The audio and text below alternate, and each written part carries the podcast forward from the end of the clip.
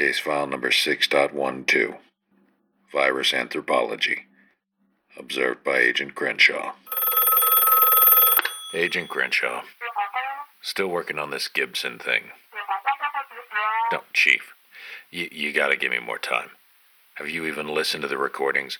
It's like an encyclopedia of this hacker stuff. One of them just keeps going on and on about everything that ever went wrong on the internet. No, nobody knows this kind of crap. He's obviously up to no good. Yeah, the one called Hackalope. No, how is it not illegal? The information is dangerous. Oh, and, and the other one, the other one. Y- Ymir. No, he's always going on about everything the CIA and FBI did wrong. All the wiretap stuff, all the crazy projects. How does he know? We already know he's infiltrated NASA, and I am this close to catching him skipping leg day. Now just ask yourself, Chief, what would J. Edgar Hoover do? Come, Chief, all I need is more time. Sooner or later, they're gonna slip up, and I will catch them. Hacking the Gibson. Uh, the accounting subdirector of the Gibson's working really hard. I think we got a hacker.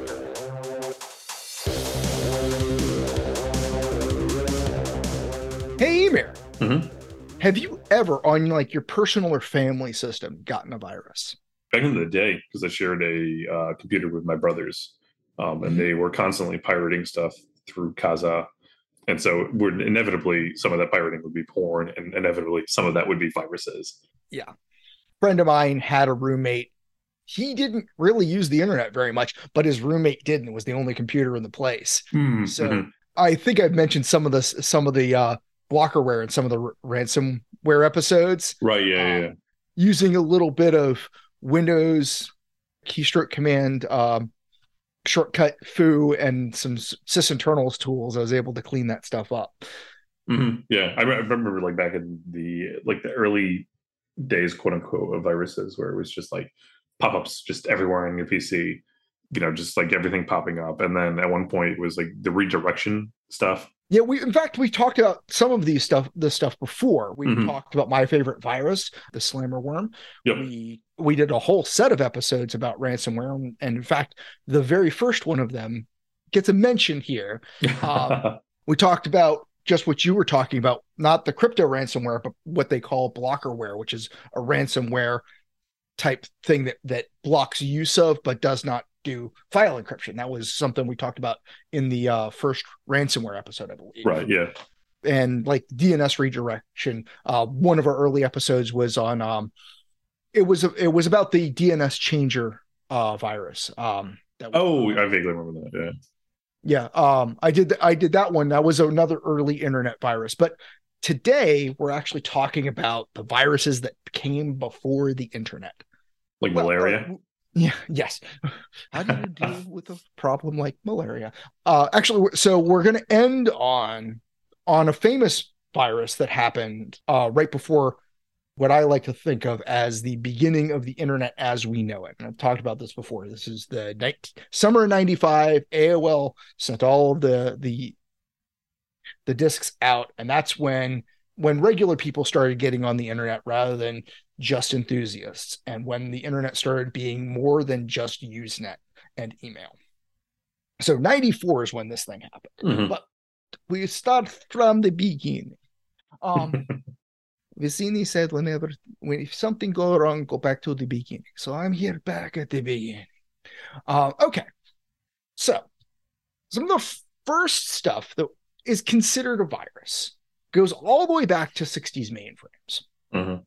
And this was theorized mostly. Some people actually did some some stuff related to this of what they call rabbits, which would do queue blocking stuff. It would it would fill up the queue, the system queues, with all of your jobs, and essentially reserve capacity ahead of everybody else. Hmm, Okay. Once that had been theoretically talked about, people talk uh, very soon thereafter started to implement system queuing, fair queuing mechanisms in those systems. Mhm. But if you think about it, this is one of those first things that encouraged the use of any kind of resource guardrails on systems. Hmm, Right. Because this is well before anybody had ideas of secure system design stuff where you had a lot of permission stuff, where you had resource queuing, audit logging, all that stuff is in the future. The the famed big red book that doesn't fit on any shelf, the NSA Secure Systems Guide. Mhm. Um, and by the way, in this episode, there are at least a few references to Hackers the movie because they did pull at least some of the conceptual stuff out of this kind of history before when they wrote that uh, movie in uh, which was published in 1995. So, like, they talked about rabbits about filling up memory. That was one of the attacks in Hackers the movie Right. there were some early replication systems that there was a game about oh like w- there was a 20 questions type game called animals uh, which somebody turned into a replicator that would replicate itself to every file in a program directory where it was run Mm-hmm. hmm not malicious not that big a deal but the very beginnings now when you read about the first virus the first virus you'll almost always see is creeper by ben thomas in 1971 Isn't I know nothing of Minecraft, but isn't the enemy called the creeper? And is that a direct is. reference? I didn't see anything like that. I will admit that I did see the creeper stuff in some of my early Google results before I started like filtering better, but I never clicked on any of the Minecraft li- er, links and I just don't care about Minecraft. Yeah. I totally see it as a thing that I would have spent a ton of time on as a kid, but I was too old by the time it was a thing for it to be interesting to me. It just it, like it passed the part of my life that I would have been interested in Minecraft, so I know nothing. Yeah, exactly. Quick quick Google search. Um apparently isn't. It's just because it creeps up on people. Aha. Well, it would have been really cool if it was. yeah. No, I'm not self-conscious at all about being an old an old, an old nerd. um uh anyway so uh this was written by ben thomas at bbn our old friends at bbn who did a lot of the foundational internet work Mhm. um i think we talked about some of the very early email things where the emails were between the two bbn computers and that was a lot at the time Yeah, yeah, yeah, yeah, exactly. so it ran on the TENEX operating system, and it was basically just a proof of concept of self automatically self replicating code Okay. to move from system to system. It was just proof of concept. It wasn't like a real virus. It didn't do anything malicious. In fact, the only thing it really did, it would print out on the teletype, "I'm the creeper. Catch me if you can." Oh, I think I've, I've seen references before. Sounds familiar. So Ray Tomlinson, who is an Ur Unix guy in 1972, took him up on that and wrote the program Reaper. And Reaper is credited as the first antivirus. Um, There's a couple of interesting things about it if you think about it. One is that it's probably the only antivirus that ever had a confirmed 100% success rate. Because there was one virus. Right, yeah, um, another thing is there's a concept that was, in fact, I think that we've we've touched on this in a few earlier episodes, but there's a concept that we've kind of lost, but shows up in the 70s and 80s a lot more often than I ever expected, which is the idea of a beneficial virus. Something that used virus replication techniques, but did something good for the user of the system. okay. And Reaper was one of those. Was that it, it was a replicating system and it tried to remove Creeper where it found it by doing similar self-replication stuff. Mhm, mhm. The last piece of the legacy of the Creeper Reaper thing is if you think about it, the Creeper Reaper thing, they're in a race with one another. Um, Hmm, Right. Yeah. one is trying to stop replication, one is start, trying to do replication, and this is in very early systems. So out of this came a game called Core War, which is still played today. Hmm, okay. And what it is is you, is you have two human players, and they write an assembler program. It's an abstract assembler language, so it's it's an assembler type language, works like assembler, but it doesn't replicate any particular system. Mhm. It's just abstract it a little bit to make it simpler to implement because what they do is they create a, a virtual machine, a really tiny virtual machine in created in a world way before VMs were a thing that has a memory stack. And you start the two programs at either end of the memory stack and they run and they can do they can copy themselves, they can even spawn other processes and stuff like that. And one of them wins over the other one when it can overwrite and stop the operation of the opponent. Hmm, okay, that's cool. Um, and it's so it's it's a standalone system that is isolated. So as soon as you set it running, it's like setting dogs off on a race. You can't do anything once you hit go. Right, right. You're just seeing what happens um because the point of this is there's no human interaction. It's like how good does the program you wrote deal with the strategy of the program you're against? Interesting. Okay.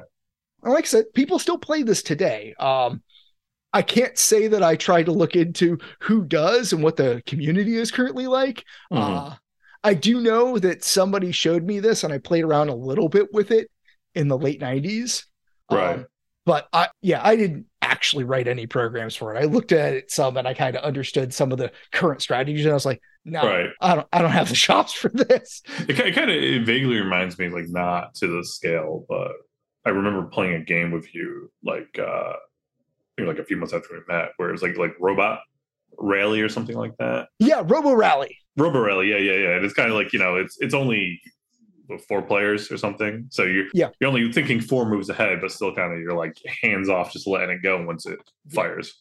Yeah, every everybody puts their moves down simultaneously in secret, and then you adjudicate them basically simultaneously. Mm-hmm. Yeah, yeah, that was really fun. yeah, well, I mean, uh, you played it with my wife and I. Uh, I the first time I played it, it was me and another guy on the security team and two guys from the network team oh, really? grab a conference room for lunch and we'd all eat and play Robo Rally. And we even figured out how to save our positions and everything so that we could reset up. Oh, that's cool. Because uh, we couldn't, even when you have some practice at that game, mm-hmm. does not go quickly. no, no, no, it's not. Yeah. But it was, it was, it was real fun. Mm-hmm. Uh, when we, when you have like a handful of people who, who have the, the kind of brain that that enjoys doing that, it can be a lot of fun. Yeah, yeah. Anyway, so uh, I guess the last piece of the 70s is the book Shockwave Rider. Okay. Uh, which I actually ended up reading at some point in my childhood. Like I remember the cover when I was in like junior high. Mm-hmm. In there, and apparently this is only in the first edition from the book I was reading. I was removed in subsequent editions. It was edited out. I barely remember the the the, the book, uh, just like the highlights, uh, which have nothing to do with viruses. But in the book, they talked about a virus that self-replicated the slow and tedious way. It dialed up another system, copied itself, and then deleted itself on the first system. Mm, okay. And then the premise in the book was that something happened in transmission, that there was some errors in transmission, and the program stopped deleting itself and just started self-replicating. Ah, okay. And this is probably best of my reading the origin of the term worm, or at least the term of the worm as it pertains to computer viruses. Mm-hmm. So, like, this is all talking about computers that regular people never touch. Mm-hmm. These are commercial systems before the days of desktop computing. Right. When we get to the 80s, we start talking about those personal computer viruses. Mm-hmm. And the first one that we see any reference to was actually a research toy. It was never publicly released. It's called uh, the Elk Cloner, and it was for the Apple II. Hmm, okay it started propagating by intercepting the catalog command and then checking to see if the boot sector of the system of the disk it was it was run from was in, was infected. And if it wasn't then it would infect it. Uh, okay. Mm-hmm. and then it would capture basically at the kernel level more or less. These concepts kind of run together a little bit this early on in computing. Mm-hmm. but it would intercept the run load catalog commands. And there's like there are a couple of like variations of this, but basically those commands. And then like it basically ran in memory. Um, it would copy itself to other disks that were in the that that in the system when it was running. Because I should probably tell the audience this was back in the day when you booted from one floppy and there were no hard drives. Nobody had hard drives. like the disk you had was how it ran. Right. Um, that was true for the Apple IIs. It was too, true for the early um, IBM XT computers, and even the AT. Com- well, the early AT computers, the 286s. By the time we were 386s, people had hard drives pretty common. Right. I'm not sure exactly where that time where that thing changed because I remember we had a 286 that had like a 10 meg hard drive or something like that. Oh, was 10 or geez. 20 megs. Yeah. Um, I'm confident it was a 286. and I know it had a hard drive, but I'm willing to bet that at least some 286s were sold with no hard drive. Mhm, Right. Anyway, so uh, the other thing it would do, which is a thing that we do see crop up from time to time after this, is there would be a counter with a random threshold that when you reach that threshold and that and it incremented that counter by the number of times you hit one of the intercepted commands, Mhm.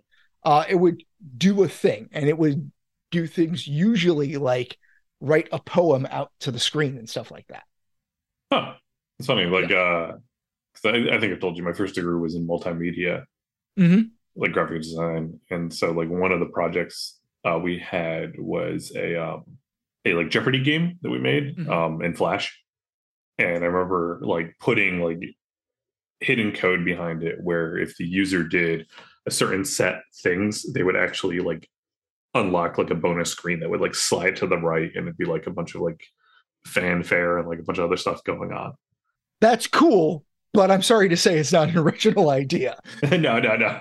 I don't know if that burst your bubble or anything, but Yeah, I think I think I thought it was really really cool at the time because I was like, "Ooh, this is this is interesting." But I feel like it might be cool if if some games did some did stuff like that. Um, well, I mean, I guess you get achievement hidden achievements like that nowadays on consoles and stuff. yeah, yeah, yeah. There's a lot of that. Like do a certain thing like a thousand times, and it, you know just keeps track of that. Yeah, I mean, even even games back in the day, like Warcraft one, I think had this. Warcraft two definitely did. Like when you click on certain NPCs a Mhm. bunch of times, like they would explode or they would get very angry at you um, and say something. So where viruses meet Easter eggs, I think there's a salmonella reference in there somewhere, but I just I don't have the joke, man.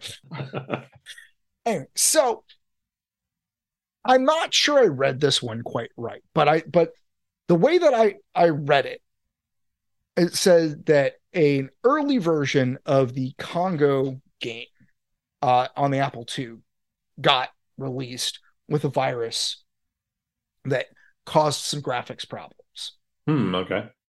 I don't know if that was a, if it was a bugged version or if there was an actual virus or what, because they, they didn't talk about any replication of the of the the bug condition. But somebody wrote a fix, a self-replicating fix for it. Okay. So it was it was it was um an in the wild real example on the Apple II of that whole self-replicating benign slash beneficial feature. Interesting. That's funny because I don't know if you'll talk about this later, but like nowadays when we buy games for the PC, we actually like legitimately allow them to install their viruses on us with like Yeah. Denuvo and DRM stuff. Well, so because we're killing this, basically, we're finishing this episode in 1994. Okay, Uh, gotcha. We're not go- talking about that stuff because uh, I thought covering like the history, even the general history of malware and antivirus is important. But man, I was disappointed in how difficult it was to get any kind of useful detail about when particular evolutions happened. Like stuff I Hmm. learned was true, Yeah. um even in the eight in the late 80s the idea of code that could modify itself so that it couldn't be detected as the same like checksum or the same some of the same patterns that was talked about as at least theoretically possible at the time Right. Um, and I don't know when those things really started to happen. Uh, the ability to be what they called uh, a metamorphic code, hmm and then like how do you deal with that? And there, and I know about some of the strategies that I know have been used, but when were they employed? What kind of order? Because I um the stuff that I'm most familiar with is stuff that was is actually pretty recent. Right. Um, and so like getting a good structured uh, uh timeline of how all of that happened has been more difficult than I expected. So this set of episodes kept growing and growing on me. As they will. anyway, they'll do that, but I I'm gonna say that like my crypto war stuff ended up being a total of about five episodes. Uh, if you include the the quantum and the quantum cryptography episode, Mhm. so it was about what I was aiming at. This one was supposed to be one, maybe two. It might end up being four, and I'll and that's and that's having already done what five or six episodes on ransomware specifically. yeah. Yeah. Anyway, before I go completely off the rails, the next kind of important virus is probably the PC, the first PC virus, Mhm. which was called Brain. Okay. it was a full-on stealth virus and it infected boot sectors um unlike a lot of these things like the replication happened by copying itself from disk to disk so uh yeah this one was a boot sector virus the next one we'll talk about was was uh the other kind of uh thing that was happening in that Mhm. It didn't do really do any internal damage to begin with but it did slow things down and because it hid itself in marked bad sectors uh it essentially disks that had more bad sectors than the five or so kilobytes on the 360 kilobyte floppies of the time Right. if there were too many bad sectors, it was trying to hide in the reserved bad sector space. And if you had too many of those, it would call it would start causing some serious performance problems Oh, because okay. because that's less and less sectors that people can that that the disk can write to. Mhm. And like defragmentation is not as important now, especially on SSDs. Never run a, a defragger on SSDs yeah. is quite bad and you don't need to it like it's a completely different technology and does not require defragmentation Mhm.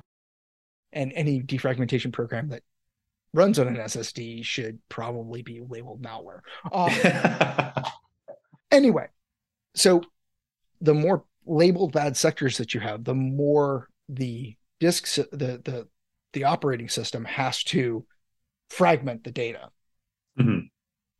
and it's kind of making the disk work harder. And if you're already having a degenerating disk because it's got some bad sectors, usually if you have some bad sectors, you're going to get more like that. The media itself is wearing out. Right. It would like cause an acceleration of that. And this is like all old school stuff that nobody ever has to care about in, anymore. But Mhm. that was basically the the downside of it. It just was a self replicating system that didn't really do much, but it did self replicate and it did evade detection, which I think is the other really big thing about it. Right. Yeah. It had a message that it it never displayed, but was in the binary. From the reading I did, I don't think it was ever supposed to. I think it was just supposed to be, hey, does this does this work kind of thing. Mm, okay. a little bit later, you got Denzuku virus in 1988, which was another boot sector virus, which, among other things, it went and destroyed the brain virus. Like that was what it did. Interesting. Okay. Yeah. I was originally wanting to talk a little bit about antivirus at this time, um, because this is basically when any commercial antivirus started. It was, and it, it was essentially John McAfee. A little bit after that was uh, the Norton antivirus and the Dr. Solomon's antivirus, and I believe FPROT was was one of the very early ones. And the thing is, they didn't really need at this point to be doing anything crazy. Mhm. The number of viruses was relatively constrained. Right. Yeah. Um, so they weren't trying to do any kind of heuristic analysis or anything. They were just recognizing the actual viruses. Mhm. So this is at the beginning. At the beginning, we were just looking at straight, easily detected patterns and indicators.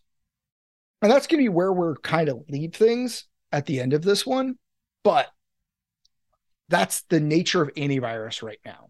The John McAfee for all the talking that he did, and maybe even said some stuff that was somewhat insightful later on.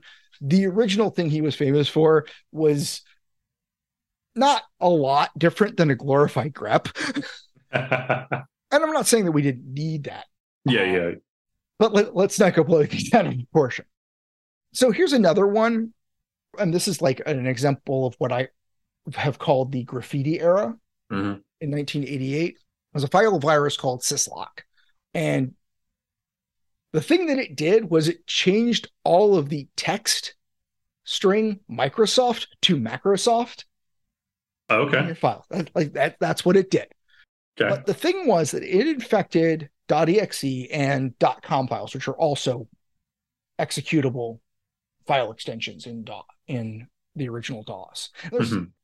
They still qualify in Windows. You don't see them very often. But, right. But the important difference is it wasn't a boot sector virus, it was t- attaching itself to uh, executables. Hmm, okay. And in this case, it would search the director, the entire disk that it was executed from, and uh, attach itself to a random exe or, or com file. Hmm, okay. exe or .com file. Hmm. Um, so right after this, this is this is some stuff that we're talking about from like around 1988. 1989 was the AIDS worm that we talked about before. The very first that very first worm where uh to pay your ransomware, sorry, not worm, ransomware. Um to pay for your ransomware, you had to mail money to that pan I think it was a Panamanian PO box. Oh yeah, yeah. Mm-hmm. That was right after the viruses we're talking about. Like that's how early we're talking about. Damn. Okay. Yeah. So we're, we're at hard drives, but things are happening through shareware. Things are happening through sneakernet infection, disk to disk almost entirely. So the last thing we're going to talk about is the relatively famous Morris worm. We may have made mention of it. I just want to, for the sake of at least completeness, I want to talk about it uh, here. Um, so it's created by Robert Morris in 88. And uh, the worm was supposed to replicate using a few known security vulnerabilities. And mm-hmm. Morris wrote it basically to highlight those vulnerabilities. Okay. These were basically weak password type exploiting distributed passwords, weak passwords, that kind of thing. Mm-hmm. mm-hmm. But he made a little bit of a coding mistake. And it started replicating significantly. And actually, um, the thing that checked how whether or not it would had already uh, reported its infection status mm-hmm. didn't work right. So oh, okay. It, so it created essentially a denial of service attack because it would just say, "I'm infect- infected, infected, infected, infected," right? In a way that was not entirely unlike the sl- the uh, slammer worm that I talked about. Mm-hmm. All of this was happening on TCP, but the connections were much slower back then. Yeah, right.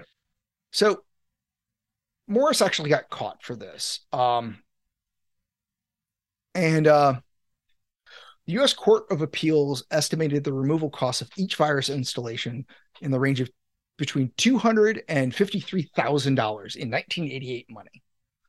Jesus. Clifford Stoll of the GAO uh, said the the economic impact was between 100,000 and 10 million dollars. It's a large range. Yeah. This is part of the grand tradition of not doing a great job of estimating the cost of how difficult it is to clean things up. Right, yeah, yeah. And going back to one of the ransomware things we were talking about where in the Atlanta one where we talked to, where we were at the uh the panel with lawyer Liz, how they had already spent 20 million dollars cleaning it up and it was and the number just kept growing because they just hadn't finished. So i'm not just saying that they're that it's always overstated. We've definitely run into situations where where nobody realized exactly how bad things could be and how much money it was cost to clean things up get back things back to running. I mean that kind of estimate does get crazy because sometimes it's hard to differentiate between what it takes to restore service and what it takes to reset or set things up so that you aren't vulnerable to the same threat again. Right. Yeah. And you do have to do both. But the question is when, in the legal perspective, should the whoever's liable for for the damage have to pay for fixing the problem that they exploited? Mm-hmm. Like from our defense side, obviously it doesn't matter, but Right. Yeah. you're yeah. trying to to to assess damages, it does. And so our very last one. The very last thing we're going to talk about was the rise in 1995 of the macro virus. Mm, okay. Uh, the era in which these were important or really important was relatively short and they're kind of the internet wasn't important to them which is why we're talking about them now instead of the instead of the next episode Right. so in 95 or so 94 95 the microsoft office suite started getting popular and it supported a macro language Mm-hmm. and so people relatively quickly realized that they could create a virus that replicated through Word documents that could embed itself into your Word implementation. Mhm. So you you opened a document, the macro runs, the macro installs itself into your Word. So the next op- document you open also has that macro run. Mm-hmm. Now, a lot of these were relatively were the graffiti type stuff we talk about, where they would replace the word the with curse words and stuff like that. Hmm. But they're a little interesting because they no longer focus on OS level stuff. They're infecting productivity software. Right. And as simple as they tended to be, the replication worked a lot better, especially in this era, because people were moving documents between each other, like on on like a company network or a school network or something. hmm like. Yeah. Yeah. Now, the first real internet, or one of the early like internet pieces of malware that was specifically internet born, was the Melissa virus, which was a macro virus. But we'll get to that later on. Right. Is Right. kind of even without email, even without websites, you had file shares on networks. When a macro virus got in, it would affect one file. Next person to open it gets infected, infects every file they touch, and then all of a sudden you have basically the word fuck in all of your documents. nice.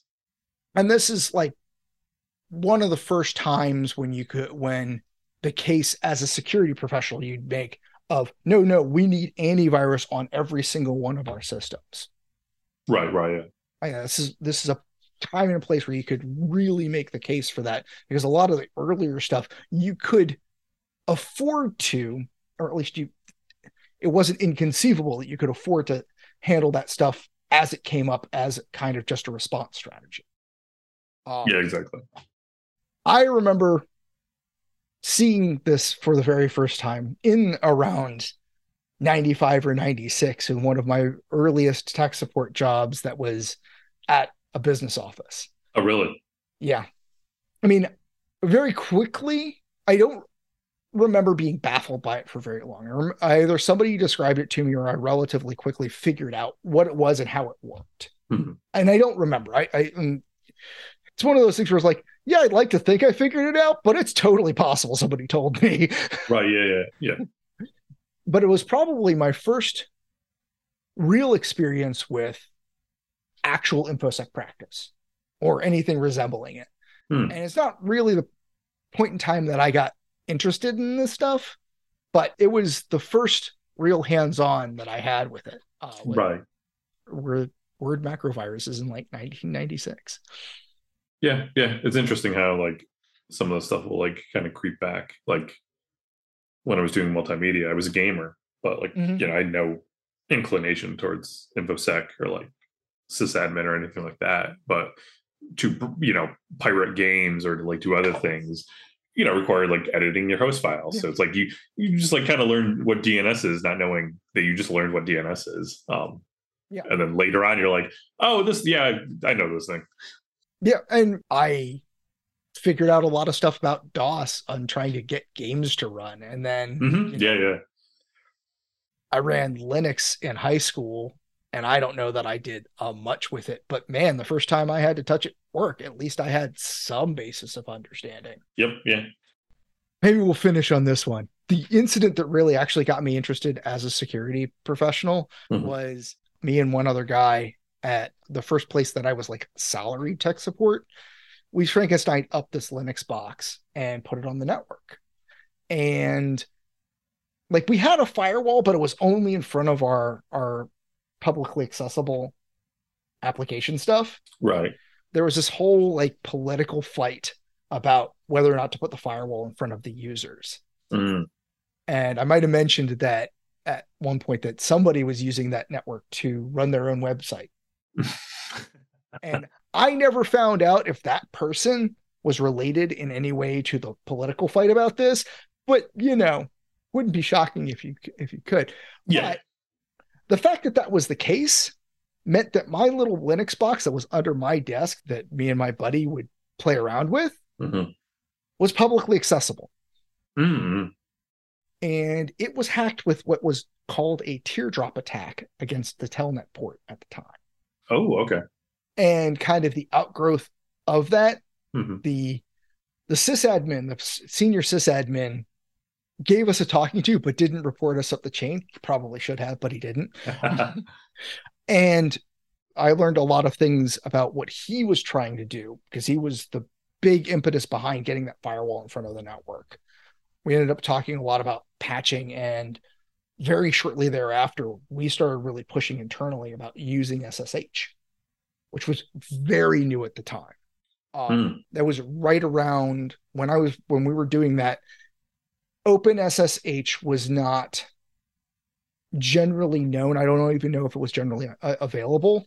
And like that kind of between the time that we talked about doing it and we're trying to get the software bought for it and the time that we that everybody decided that it was a thing that we needed, Open SSH was available and, we, and it became a, a no budget project to do it instead oh, of, nice. uh, instead of something that we had to pay for. But it's like we didn't know that there was a free solution when we started talking about it. I, I and I don't know the exact timeline, but that was the thing that really got me in there into it was not too long after where we're leaving off this story, but getting a box hacked on a network that had no protections in a world before we did patching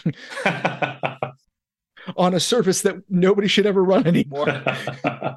Find out about new episodes at r slash hacking the Gibson on Reddit and support the podcast by contributing at the Wikimedia Foundation or Electronic Frontier Foundation.